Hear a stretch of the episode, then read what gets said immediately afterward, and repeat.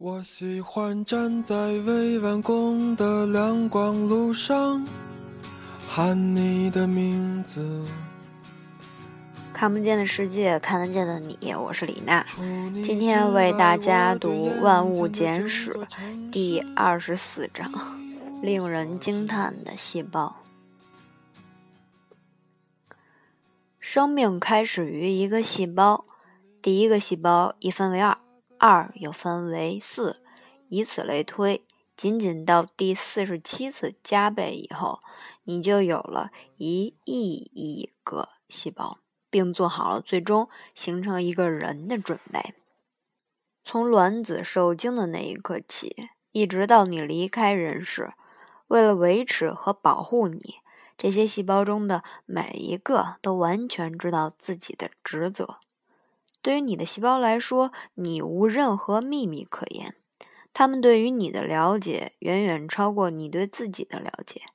每一个细胞都带有一套完整的基因密码，你身体的指令手册。因此，它不仅知道怎样做自己的工作，而且对于你体内的其他任何一项工作，它都了如指掌。在你的一生中，你永远没有必要提醒任何一个细胞。要它随时注意其腺嘌呤核苷三磷酸盐的情况，或是找到存放不期然间出现的多余叶酸的地方。它将会为你做这样的一些事，以及几百万件别的事。每个细胞都是自然界的一个奇迹，即便是最简单的细胞，其构造的精巧程度也是人类的智慧所永远也无法企及的。举个例子吧。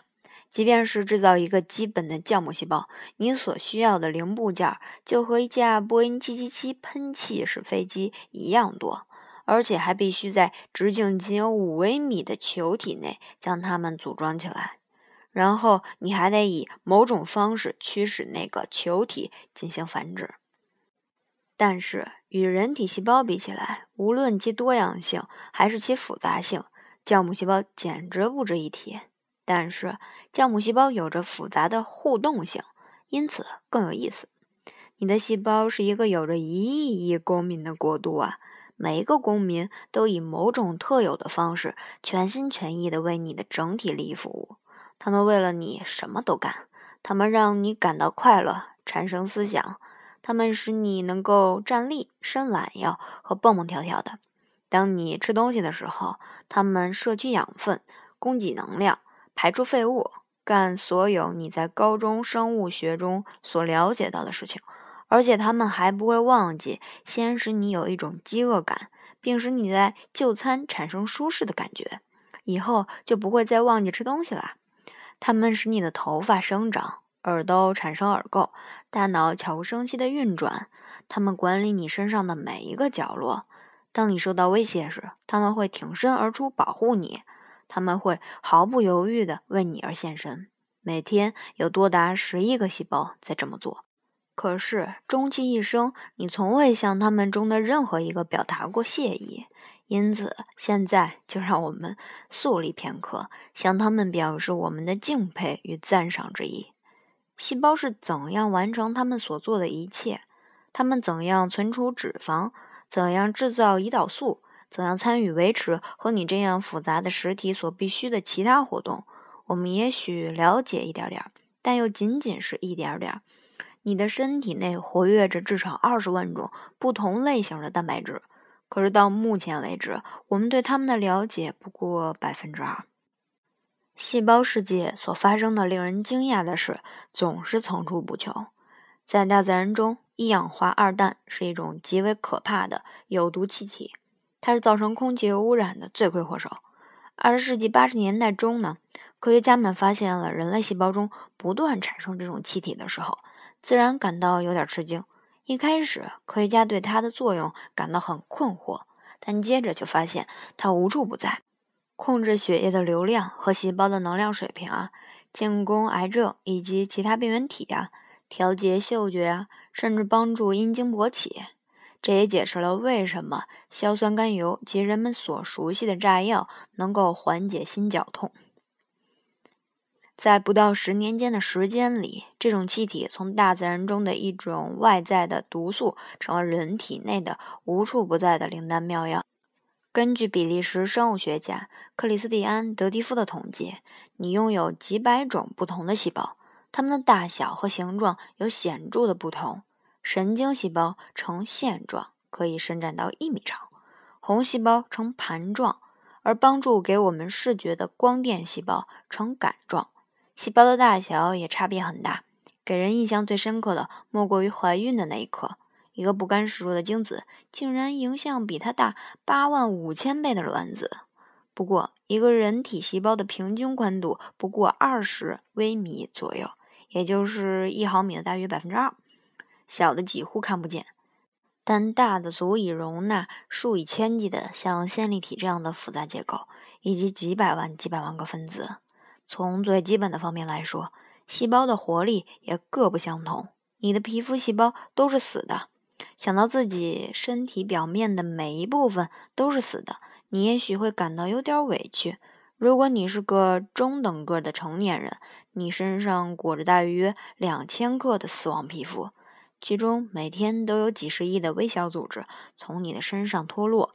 如果你将一个手指从布满灰尘的隔架上划过，那个痕迹在很大程度上是用你死去的皮肤划成的。大多数细胞的存活时间很少超过一个月左右，但也有一些明显的案例外。肝脏细胞可以存活几年，虽然它们的内部成分每隔几天就要更新一次。大脑细胞和你的寿命一样长，从你出生起，你拥有大约一千亿个细胞，这也就是你所能拥有的细胞数量的最高值。据估计啊，你每小时大约丢失五百个细胞。因此，要是你认真想一想的话，你真的是一刻光阴也不该浪费。令人欣慰的是，你的脑细胞的组成部分总是在不断更新的，因此与肝脏细胞相类似。你的大脑细胞实际上只存活一个月左右。事实上，据认为，我们身上的任何一个部位，包括迷途分子在内，都与九年前不同。这听起来似乎有些玄乎。但从细胞的层面上讲，我们都是年轻人。不论其形状和大小如何，你身上所有的细胞的构造大体相同。它们都有一层外壳或细胞膜，一个细胞核，里面存储着你正常运转所必需的基因信息。两者之间有一层繁忙的空间，叫做细胞质。细胞膜并不是我们大多数人所想象的那样，是一层用别针能够刺穿的耐久胶状物。相反，它是由一种叫做脂质的脂肪物质构成的。用舍温并纽兰的话说，它和轻度机油大体相像。如果你觉得这些东西似乎很不坚实，请记住，在显微镜下，事物的表现形式是不同的。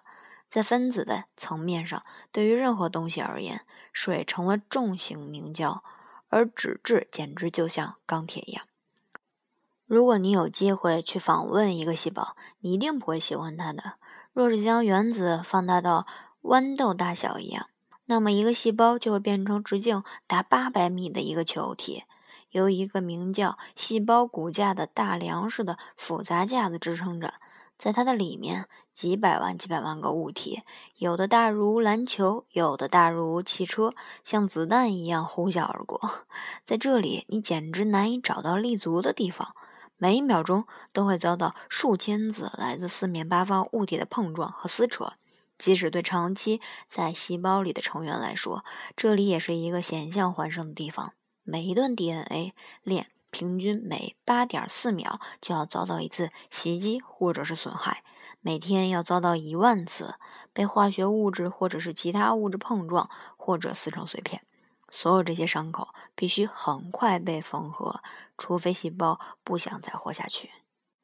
蛋白质极其活跃，它们总是处于不停旋转、颤动和飞舞的状态之中，每秒钟它们都要彼此撞击十亿次。酶本身也是一种蛋白质，它们到处横冲直撞的，每秒钟要完成一千件任务，就像快镜头里的工蚁。它们不断的建立和重建分子，为这个减去小块为那个增加一小块；一些酶随时监控路过的蛋白质，为那些已损坏的、无法修补的或有缺陷的蛋白质标上化学记号。接着，这些被标上记号的蛋白质形成了一种被称之为蛋白酶的结构，在这个结构中进行分解，并形成新的蛋白质。有几种蛋白质的存活时间不超过半小时，另一些则达到好几周，但是它们能以令人难以置信的疯狂方式存在。正如德迪夫所指的，分子里面的一切都可以不可思议的高速运转，我们简直是无法想象呀。但是如果让分子世界的运转的速度慢下来，慢到足以仔细观察其相互作用的程度，事情似乎就不会那么令人不知所措了。你会发现，一个细胞不过是数百万个物体、不同大小、不同形状的溶酶体、内吞体、核糖体、配位体、过氧化物酶，还有蛋白质，它们与数百万个别的物体相互撞击，从而完成再普通不过的任务。从营养物里摄取能量，聚合成新的结构，排出废物，抵挡入侵者，揭发信息，进行补修的工作。一个细胞一般包含大约两万种不同的蛋白质，其中近两千种中的每一种至少有五万个分子。这意味着，纽兰说，即使我们只统计那些每一种的数量在五万以上的分子，每一个细胞中所包含的蛋白质分子总量最少有一亿个。这是一个惊人的数字呀！我们从中可以了解一点，我们体内生物化学活动的剧烈程度。这种活动所消耗的能量也是十分巨大的。你的心脏每小时必须输出约三百四十升血液。每天则要输出八千多升，每年输出三百万升，这足以装满四个标准的奥林匹克游泳池，以及所有细胞获得新鲜的氧气。氧气被线粒体吸收，它们是细胞的发电站。一个细胞里一般有大约一千个这样的发电站，其具体数目根据细胞所做的事情以及所需的能量不同而有很大的差异。你大概还记得我们在前面提到。据认为，线粒体原先是被俘虏细菌，如今是我们细胞中的寄居者。他们保留了自己的基因指令，按照自己的时间表来分裂，操自己的语言。你也会记得，多亏他们的好心照料，我们才得以安康。为什么这么说呢？因为你摄入体内的几乎所有食物，还有氧气，经过加工后都被输送给线粒体，然后由它们将其转化为一种名为三磷酸。腺苷的分子，也就是 ATP。你可能没听说过 ATP，但正是它使你身体正常运转。ATP 分子实质上就像一组小小的电池，它们在细胞内移动，为细胞活动提供全部的能量。在此过程中，你获益匪浅。在你的生命的每一刻，你体内的每个细胞内通过具有十亿个 ATP 分子。两分钟以后，它们的能量都会消耗殆尽。然后又会有十一个新的 ATP 分子接替它们的位置。每天你产生和消耗的 ATP 重量大约是你体重的一半。摸摸你温热的皮肤，那是你的 ATP 在工作。当细胞不再被需要时，它们以堪称高贵的方式死去。它们拆下所有支撑它们的支柱和拱壁，不露声色地吞噬掉其组成部分。这一过程被称之为凋亡或者细胞死亡机制。每天都有数十亿细胞为你而死，又有数十亿别的细胞为你清扫它们的遗体。细胞也可能暴死，比如当你被感染时，但在大多数情况下，它们是按照指令死去的。事实上，如果它们有收到继续活着的指令，如果没有收到另一个细胞发出的活动指令，细胞会自己杀死自己。呃，细胞真是太需要安慰了，不是吗？在偶然情况下，细胞没有按指令死去，相反却开始拼命的分裂和扩散。这种情况我们称之为癌症。癌细胞其实不过是迷途的细胞啊，说的好可怜。细胞经常犯类似的错误，但是人类身体具有一种纠正这种错误的复杂机制，只是在其偶然的情况下，细胞的活动才会失去控制。平均来说呢，每十亿亿次细胞分裂中，人会得一次致命的疾病。癌症无论从任何意义上说，都是运气不好的表现。细胞的奇迹之处不在于事情偶尔会出现问题，而在于他们在十几年的时间里使人体内的一切运转正常。为此，他们不停地发送和监控来自全身各个部位的信息，滴滴答答的信息、指令、质问、修正、求助、更新、分裂和死亡的通告。所有这些信息大多是通过叫做荷尔蒙的化学实体来传递的，如胰岛素。肾上腺素、甲状腺素、睾丸素从甲状腺和内分泌腺，还有一些信息是从大脑和区域中心传输过来的。这个过程叫做发出旁分泌信号。最后，细胞直接和它的左邻右舍进行交流，以确保它们行动一致。细胞最引人注目的特点是，它们总是一种疯狂的速度，处于漫无目的的运动和无休无止的撞击状态中，而驱使它们这么做的，无非是吸引和排斥的基本法则。细胞的任何运动都无理性可言，所有的运动都是平静的、重复的、可靠的发生着。因此，我们甚至很少意识到。然而，这一切不仅很好的维持着细胞的内秩序，而且使得有机体保持在一种完美的和谐状态中。几万亿、几万亿个反射性的化学反应，以我们才刚刚知道的方式加起来，形成能够行动、有思想、有主见的你，或者形成一个不大有思想而又依然结构有序的金龟子。千万不要忘记，每个生物都是一个原子工程方面的奇迹。有一些我们认为很原始的生物，有着某种层面的细胞组织，使我们自己的细胞组织看上去马虎潦草、平淡无奇。将海绵的细胞分解开，然后把它们倒进溶液中，它们会很快重新聚合，再次形成海绵。你可以反复做这种实验，它们总会顽固地重新聚合在一起。这是因为，就像你和我以及所有别的生物那样，它们有一种不可抗拒的冲动，继续活下去。而这一切都是因为存在一种非常古怪、坚定不移、我们知之甚少的分子。这种分子本身没有生命，我们中的绝大部分根本不做任何事情。它的名字。叫做 DNA。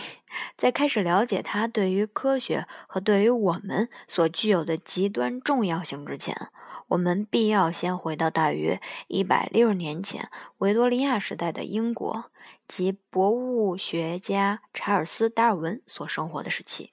那时候，达尔文提出了一种有史以来最好的理论，可是，在随后的十五年里却被锁在了抽屉里。其中原因，我们得花些时间和笔墨才能解释清楚了。本期完，晚安。那个夏天，在我记忆里犹如一幅空白的画。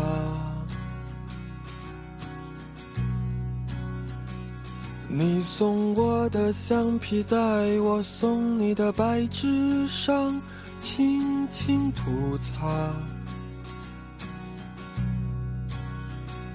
我背向你，用手中湿润的被子去接去太阳，然后紧闭双眼，默默地想你穿裙子的模样。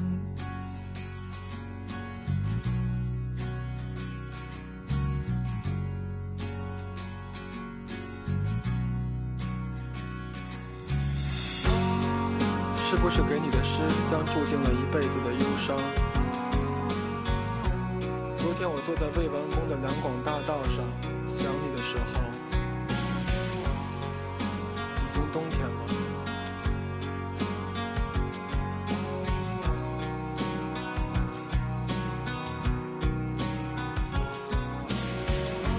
天上看不见风筝，只有夏天断线的几只。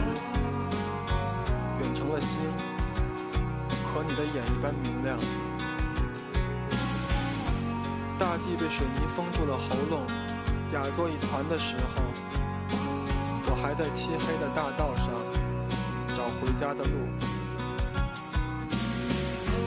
黑夜的密度足将天空融起，大地上只留下我沉默的心。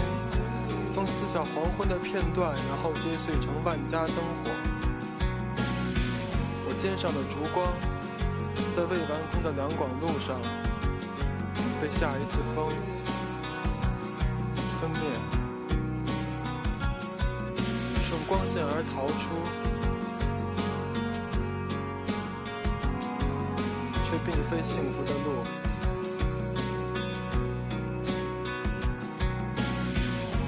是不是坐在雕塑后面晒太阳的老人偷走了我的青春？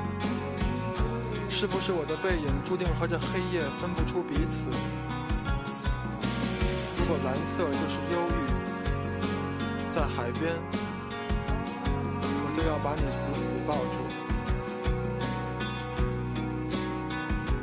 直到天明，